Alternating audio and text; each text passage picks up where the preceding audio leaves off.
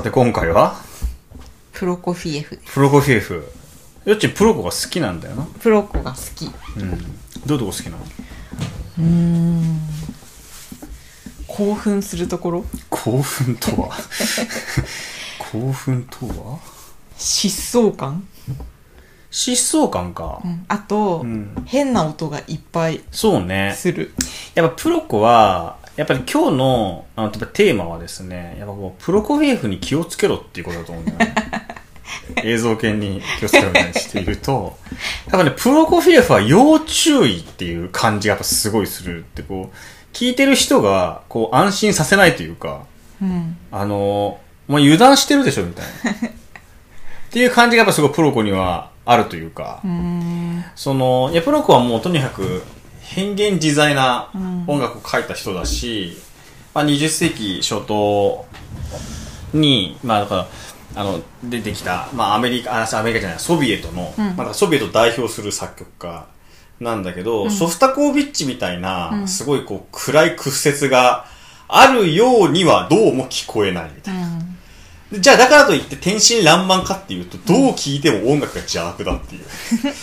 でもあの、ピアニストのリヒテルが、プロコフィエフには要注意だって。へープロコフィエフは信用できないって言ってたんだけど、スターリンが死んだちょうど1年後に死んでるし、よくわかんないんだよね。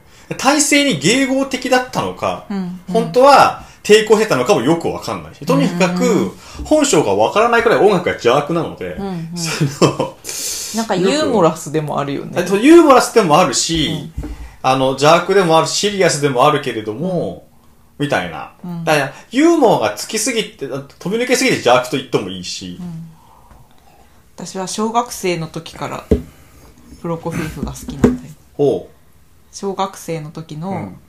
ピアノのコンクールうのん。現代曲うのん。課題曲がプロコフィエフのああ、言ってたね。「うん、束の間の幻影」ああ、その原因いい曲ですよね。だからやっぱし、まあ、いくつかの観点から今日はプロコの話をしていくとして、まあ、まあ、ままずプロコで多分一般的に人口に感謝してるっていうか、みんながよく知ってんのは、まあ、ロメオとジュリエットも有名なんだけど、うん。まあ、なんだっけ、蜂蜜と遠雷うんうん。とかで、あのー予告編でもずっとかかってたけど、やっぱピアノ競争曲3番の一楽章とかは、やっぱりこう、なんちゅうんかな、まあ、プロコの若い時の曲でもあるけど、とにかくプロコの脳みそが高速で回転しており、で、高速で回転しても、とにかくなんちゅうか、調整の枠内にいながら、変幻自在に、うん。もう、なんちゅうの、こう、忍者みたいにさ、こう、すごいスピードで、こう、動いていく。で、そしていろんなところを引っ掛け回して、しっちゃかめっちゃかにしていきながら、本人はすごいスマートに、こう、スルスルスルっていうのは、ひょう本人がひょうひょうとしてる。起きてる出来事がドッタンバッタンなんだけど、本人がものすごいクールかつひょうひょうとして、さらりとやってのけてるみたいなところがやっぱなんかある。すごいいいよねさあ、飯学賞ね。早速聞いてみましょう。ちなみに、だからあれだよね。我々はクラシック実況タイプなので、バンバン喋ってくよっていうスタイルでいくっていうね。でこの曲もさ、ん。最初こうなんかのんびり始まるじゃん。うん。だからやっぱり油断すんなって感じがするんだけど、あ、何？先を知ってたからそう。だからね、あ、何？あ、こんな明るい曲調、あ、何？田園調の音楽なんだ。穏やかだね、うん。確か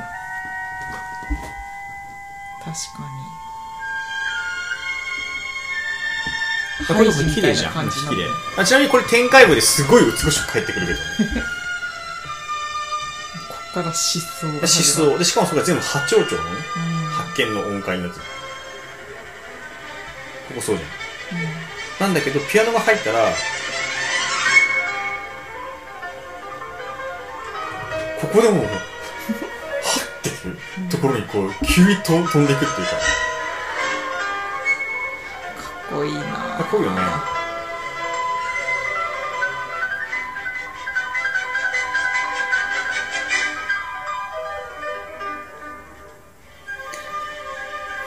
そうとしてるよね。まあ、これはもうピアノがいい。もうあの、アルグレッチがね、本当に大変いいんだけど、いいんだが。激難しいよね。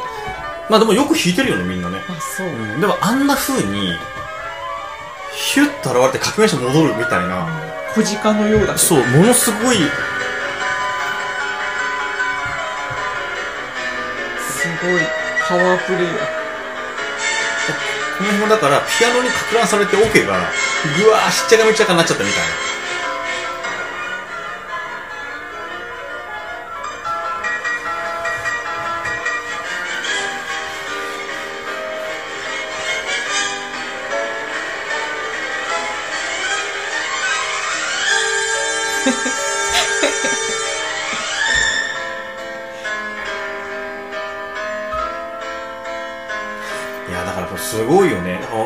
時のプロコの、なんていうのアイデアが炸裂してるっていうか、こうやったら面白かろうこうやったら面白かろうこうやったらちょっとあのいつもとは違う感じになろうっていうのをアイデアに満ちまくっててしかもそれがことごとくハマってるって感じが、うん。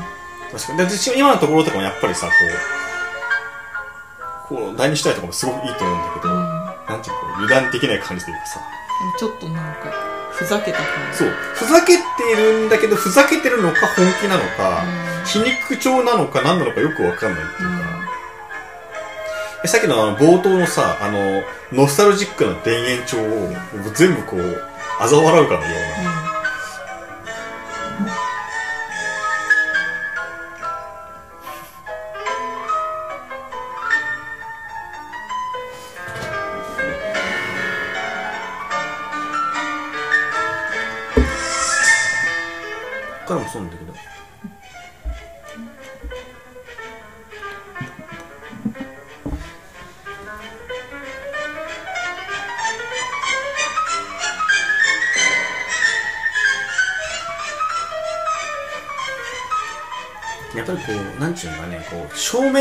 避けてる感じって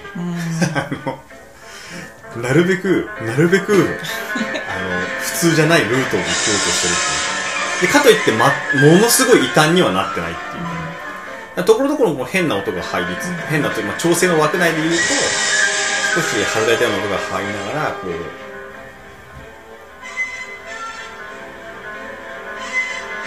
綺麗だよね。これが冒頭に戻る。本当だちょっと壮大な感じそうよに。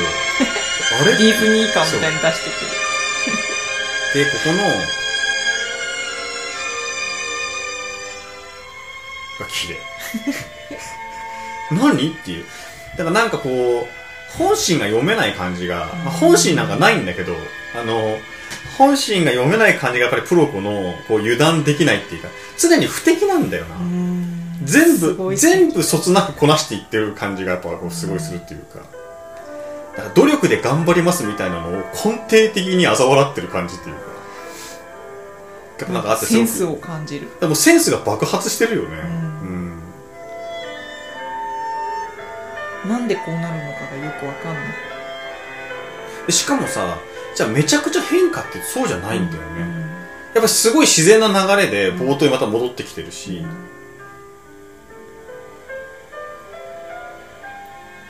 で真ん中のところのこうノスタルジックでメロになってるところもいいけどこれがまたさ次あの冒冒頭が入ってくるけど、うん。まあ、そこでピアノがねビリビリビリってやるんだけどさ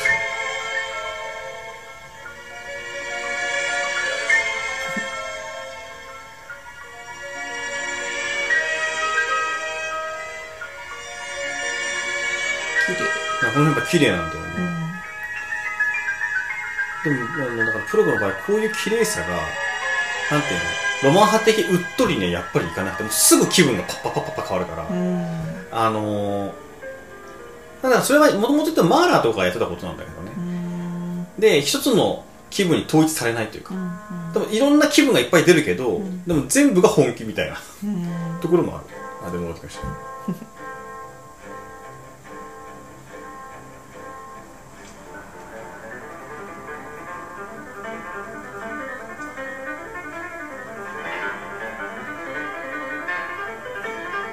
疾走ね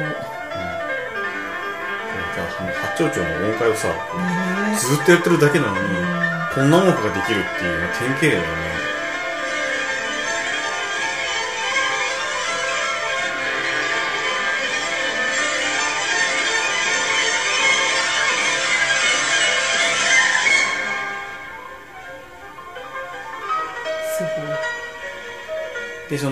ストラがうわーっと盛り上がってバンとなった次の瞬間のピアノが異様にクールだから。あのやっぱりこうすごいスマートにやっぱ聞こえるよね、うん。うん。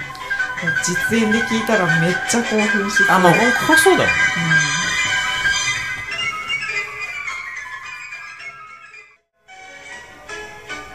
うん。アルゲリッチは体が丈夫だって言ってたよね。まあアルゲリッチ体が丈夫だよね。いまだに元気やってるしね。丈夫じゃないと弾けないのかなこんな風にアルゲリッチのなんかね動物的な感がこの曲にぴったりっていうか、もうアルゲリッチのために書かれた曲で曲としか思えないこれ聞くとね。うん。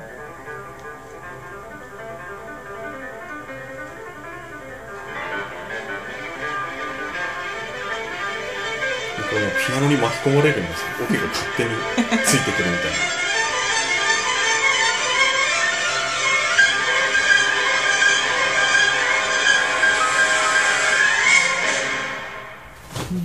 晴らしいね。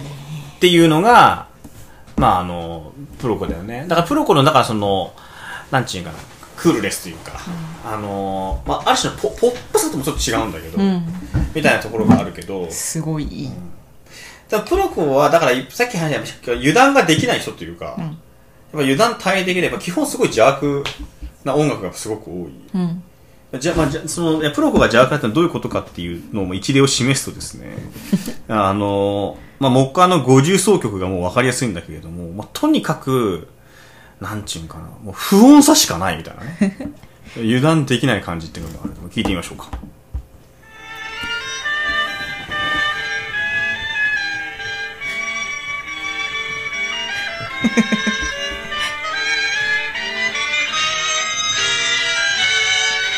で、なんでここでさ、金数解決するのかが謎だし、なんで今のいるみたいな。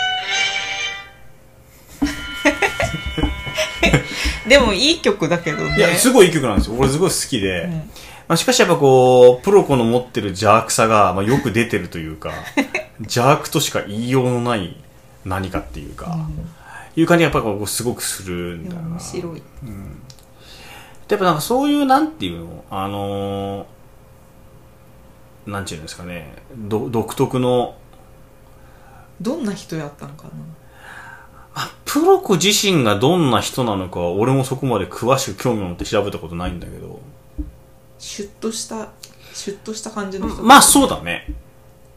私なんかダリとイメージが重なある、全然違う。違うあのは、ハゲ。ハゲ？つるっぱげ。つるっぱげで、メガネかけてるみたいな。あそうあのね、くるりの岸田さんに似てる。くるりの岸田さんがつるっぱげって感じ。イメージとしては。ああ、の、そうだね、すごい似てる。っていう感じではあるね。っていうのが、まあ、プロコフィエフですね。やっぱこう、なんか、あある種のこう、ひ皮肉と、まあ本人は、皮肉と思ったかどうかはわかんないんだけど、やっぱりこう、20世紀の、やっぱ戦争を知っている、うん20世紀の戦争を知っているソビエトの作曲家っぽくて、うんやっぱこう、純粋無垢な音楽ではもはやないっていうかもう、スタートにおいてひねくれまくっていて、うんでその本人もひねくれてるともはや意識してないみたいな。なんかそういう感じがやっぱすごくあるね。だってずっとそういう曲を書いてるわけでしょ？そうだね。うん、そういう曲が書いている。なんかその、なんかこう、そうだね。やっぱこう、ででもだからといって、調整が崩壊しているわけではない。うん。やっぱりあの、調整音楽の範囲内でうん。聴ける音楽になってはいるよね。ただその旋律とかの動き方とか和声の進行とかがうん、すごいこうなんか変な感じうん。を、もとをがふんだんに含まれていながらも、でもまあ最後はなんか、あの、何？落ち着くところに落ち着くみたいな。うん。その落ち着き方を持っていけたらさっきの50奏曲みたいに、なんか急になんか、なんかチャラリラパーンパーンパーンみたいなこう、なんかいきなり解決したみたいな。うん。あああの変な感じとかもやっぱりすごいプロコっぽいっていうか独特だよね。こう油断油断するなよみたいな、でもなんかクラシックあんま好きじゃない人好うん。きそうな感じあがする、だからいやプロコはあのーまずね日本の作曲家とかにすごいやっぱり影響を与えてて、であのだからあの杉山浩一っていうあの作曲家がのまあもともとはだからあれだよ。あのえっとタイガースとかの曲え？作ってるの杉山浩一なんだけど、六甲おろし？いや、タイガースあれだよ、あの、沢田研二だよ。あ で、なんだけど、だからそのドラクエの、ドラゴンクエストの音楽が杉山浩一で、でドラクエの音楽が好きな人は、やっぱプロコはすごいハマると思う。だからドラクエの戦闘シーンとか、ドラクエの塔の中に入ったとか、洞窟の音楽って基本的に全部プロコフィーフだからね。であれはその、なんていうのかな、あの、プロコフィーフを、あドラクエの音楽を聴いてたら、えっと、それはすごいわかると思うっていうか、あのー、やったことないもんな。あ、本当に？いや、これは多分ね、えっと、あのー、みんな知らないうちに馴染んでる。例えばですね、そのいろいろ聞くけど、うん。これプロコフィーフの弦楽四奏曲のい一番なんだけど、ん。の一楽章なんだけど、ん。戦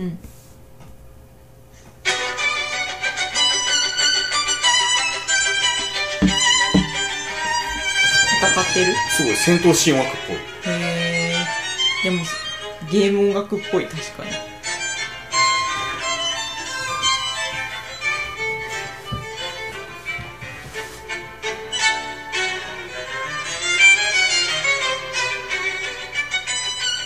こういうところがすごい弦楽、あの、弦音楽っぽい。で、これは、そのプロコフィーフが弦音楽っぽいんじゃなくて、プロコフィーフにえ影響を受けた杉山浩一とかが、やっぱゲーム音楽の黎明期に、こういう音楽をゲーム音楽にど導入して、なんかその、でモーツァルトとかベートーベンっぽくないわけよ、ゲーム音楽って。っていうのはやっぱこういうところが、まあ、あるというか。なので特にドラクエの音楽はもうプロコフィーフなんだよね。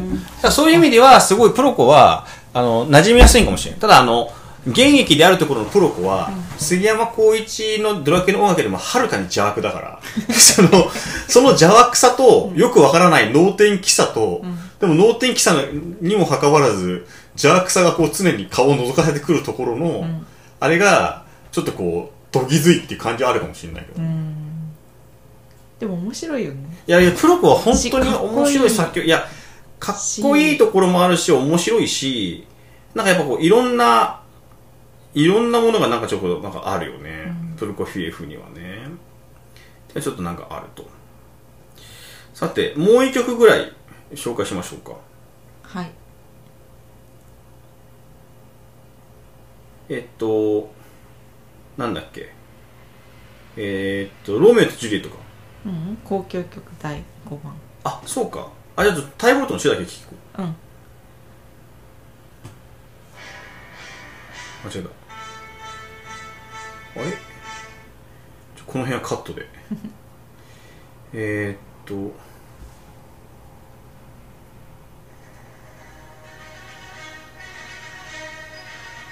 あれ？わかんないちょっとここがじゃあカットで、えーっと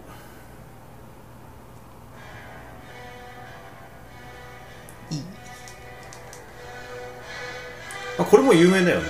これよくわかんないじゃんこれ一一番有名だよな、うん。なぜならソフトバンクだから。そっか、でこれもさやっぱ変な曲で、こ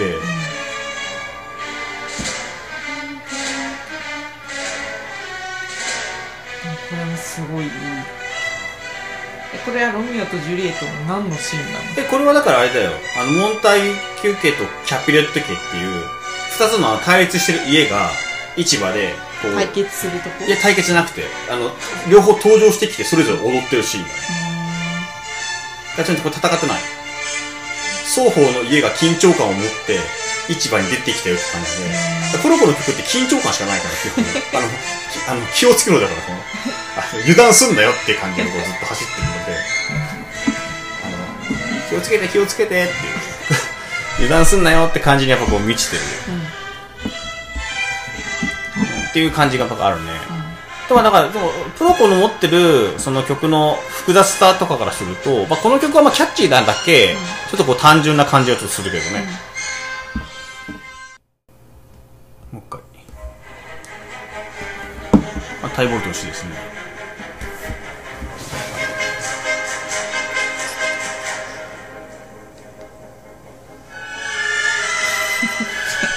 なんでこんな音にしたんだろう。本当そうで。で、だからこれはタイボルトとさ、ロミオが戦って、結局タイボルトが刺されて死んじゃうシーンなんだけど、なんかもう、なんか、あ、なんていうの、笑いながら人殺してる感じだよね。あ、プロがやっぱ邪悪なの、なんていうの？なんでこの死闘のシーンが、こんななんか、ウキウキ感なのかっていう。不穏な音だね。そう、不穏さしかないっていうか。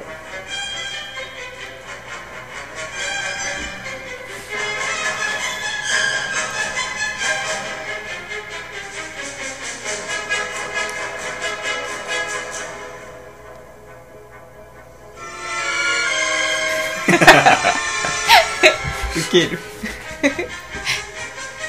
すごいよね、ああいう曲ね。すごいなんとなんと何の音が重なってあの音になってるんだろう。でもさ、ものすごい変化っていうかギリギリのラインを保ってるよ。やっぱこの辺がやっぱそうプロコの面白いところというか、うん。うん。センス。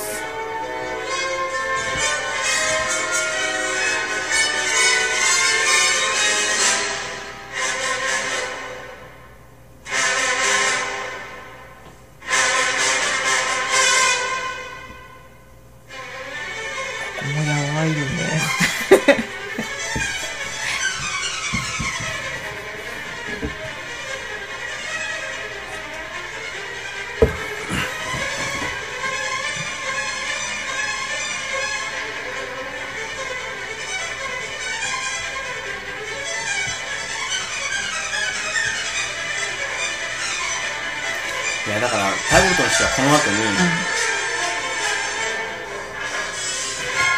まあ一盛り上がりした後でさ、あのタイボルトが死んじゃったから、そのタイボルトをこう、まあ、タイボルトの早々更新曲がこの後くっつくんだけど、タイボルトの早々更新曲が面白いんだよ。面白いっていうかえ？っていう。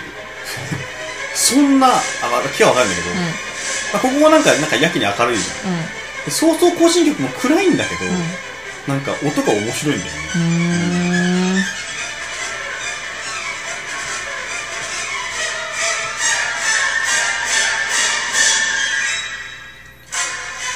今のわ刺すんだけど、ここもタンタンで、まあ、タイボルトがこうだんだんこう倒れて死ぬみたいな、で死んだ後にもうあのだからジュリエット家の人たちが出てきて、タイボルトを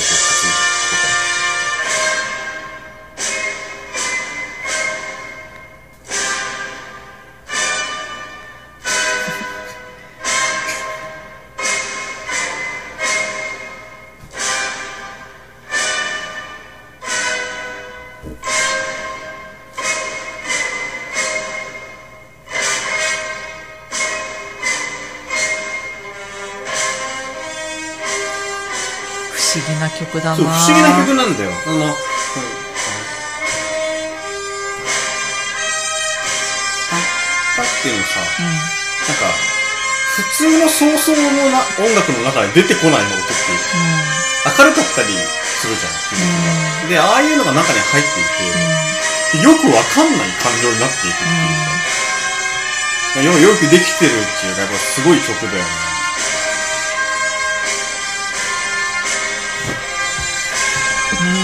の曲はここでひたすらこうやっていくんだけど、あのフロコのこういうこう、なんていうかな、一筋縄ではいかない音楽、和音とかの組み合わせの、本当こう一筋縄でいかない感じっていうか、やっぱあれがこうすごい面白いなってやっぱ思うんだよね。さて、えーっと、まあ、もう一曲紹介するとするとですね、やっぱりこう、交響曲の5番がいいんじゃないかと思うんだけど、な交響曲の5番は、もうなんちゅうんかな、あのーなんだろうね、えっと、まあちょっと聞いてもらうと、あまあ5番に4楽章あってさ、まあ1楽章からもうなんかよくわからん音、ああのまああの、明るいんだけど破壊的っていうなんか、そういう音楽なんだけど、うん。まあ、とりわけば4楽章が面白くて、うん。4楽、ちょっとこの演奏のんびりしてるんだが、うん。まあ、これしかないからこれ聞くけど、あの、俺はやっぱ、ハツカネズミが、ずっと走ってる感じというか、すごい運動してるのに、うん。一歩も前に進まないみたいな。こう やっぱこれやっぱ、あの、エスカレーターを、こう、うん。なんていうの？あの、降りてきてるエスカレーターを、こう、あの、上がって、あの、運動してるんだけど、一歩も前に進んでないっていう、うん。ああいうコミカルさみたいなものはここにはあるのだが、うん。聞いてみましょう。なんかね、スポポポスポポポとか言って可愛いんだけど。始まった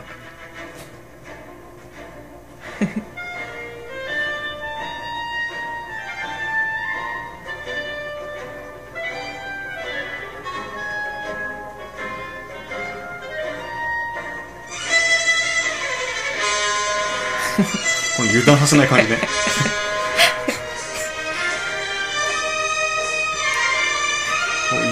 う悠々自適にこう進んでる感じなんだけど、これ全然一歩も進んでないっていう感じがこれすごいして、すごい音楽だと思う。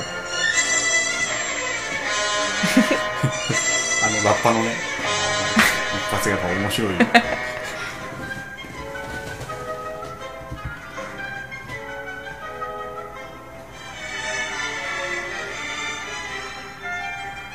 だからもう運動だけがある感じ。うんだからベートーベンとかワーグナーはやっぱりこう一つに向かってギューンってこう進んでいく方向性がはっきりしてるんだけど、まあ、プロコはとにかく運動してるんだけど、なんかどこにも進んでないっていう感じ。ずーっと家の中でこう、ランニングマシンでめっちゃ走っててランナーズハイになっていくみたいな、そういう感じがやっぱなんか、あ、この曲にやっぱあるねと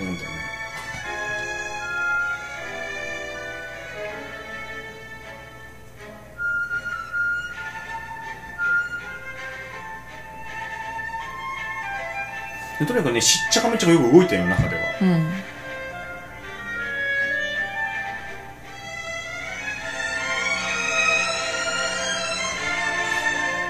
いろんな楽器が出てくるね。うん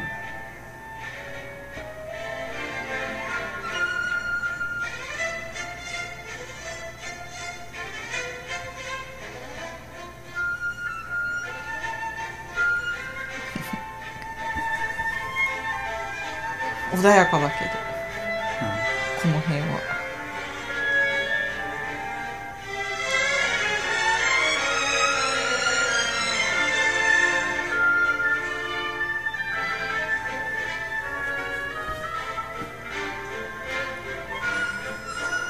また戻る。走り始め。で、まあこれがおしまいどうなるかって、このおしまいが面白いのでおしまい聞いてみる？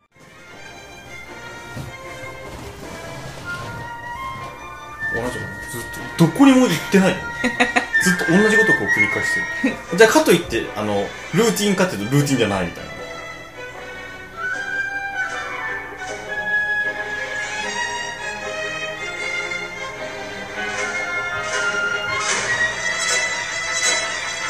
でも最後の方になってくるやけ急に盛り上がってくるんだけど。だいぶテンションが高くどこにも進めないからテンションだけ上がってる。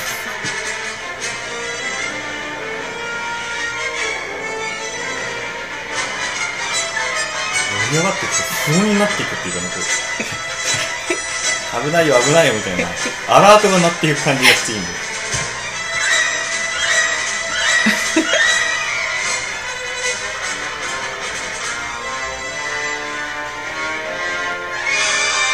いろんなフレーズが出てくる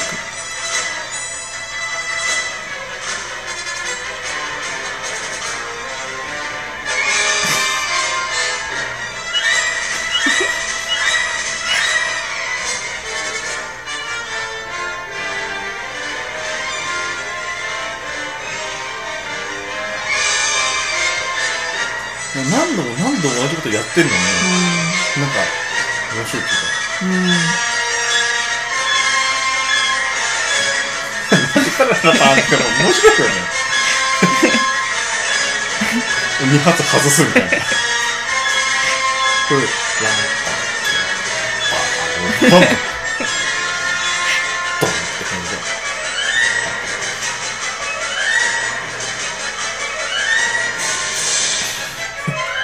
うやく落ち着くみたいな。大騒ぎ。大騒ぎで、しかもはまんないんだよ、なかなかね。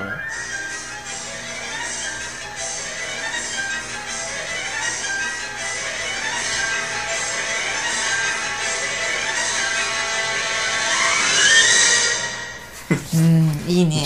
いや、すごくやっぱいいんだよね。チャカポコチャカ。で、やっぱこう、やっぱプロコの5番のフィナーレとかは、やっぱあの、プロコはもとにかくオーケストレーションがめちゃくちゃうまいので、うん。いろんな楽器がもう入り乱れながら、そして和声的には全然進んでないのに、つまりその、うんドイツ音楽的なギューって一つの一点に凝縮していくぜっていう凝縮感がないまま、うん。いろんなパートがひたすら運動した結果、テンションだけ上がっていって、うんなんか、なんかアラート警報みたいなのを発しながら、でもみんな違う方向を向いて違る。う方向を向きつつ、運動線だけ高まっていき、でもなんか最後は、チャルルルルルルルパンっていって、その、ひなんか、なんてことなく普通の和音に収まっちゃったみたいな、うん。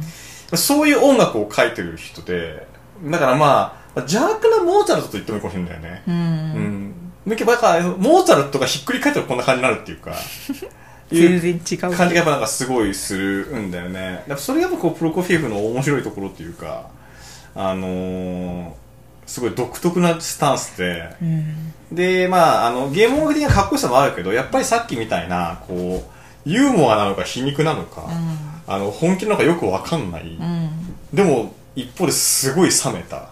まあだからあれ機械的と言ってもいいんだけど、ん機械的な運動性に、まあとにかく貫かれていながらも、まあ、あの、すごくメローな、うん。あの、ヒューマニスティックな音楽もかけるが、でも、あの、油断ならぬみたいな。じゃ、常に邪悪さがこう、ね、顔を覗かせるっていうかさ、まあ、そういうふうな音楽かける人ですよ。なんか一言でこうって言えないよね、ない感じがする。そうなんで、一言で言えないんだよな。ですごいこう、カメレオン的というか、すごい多面的な音楽を書いた、まあ、人で、でもちろん例えばストラヴィンスキーとかも多面的な音楽を書いてるんだけど、ぱストラヴィンスキーにはここまでの邪悪さがないんだよね。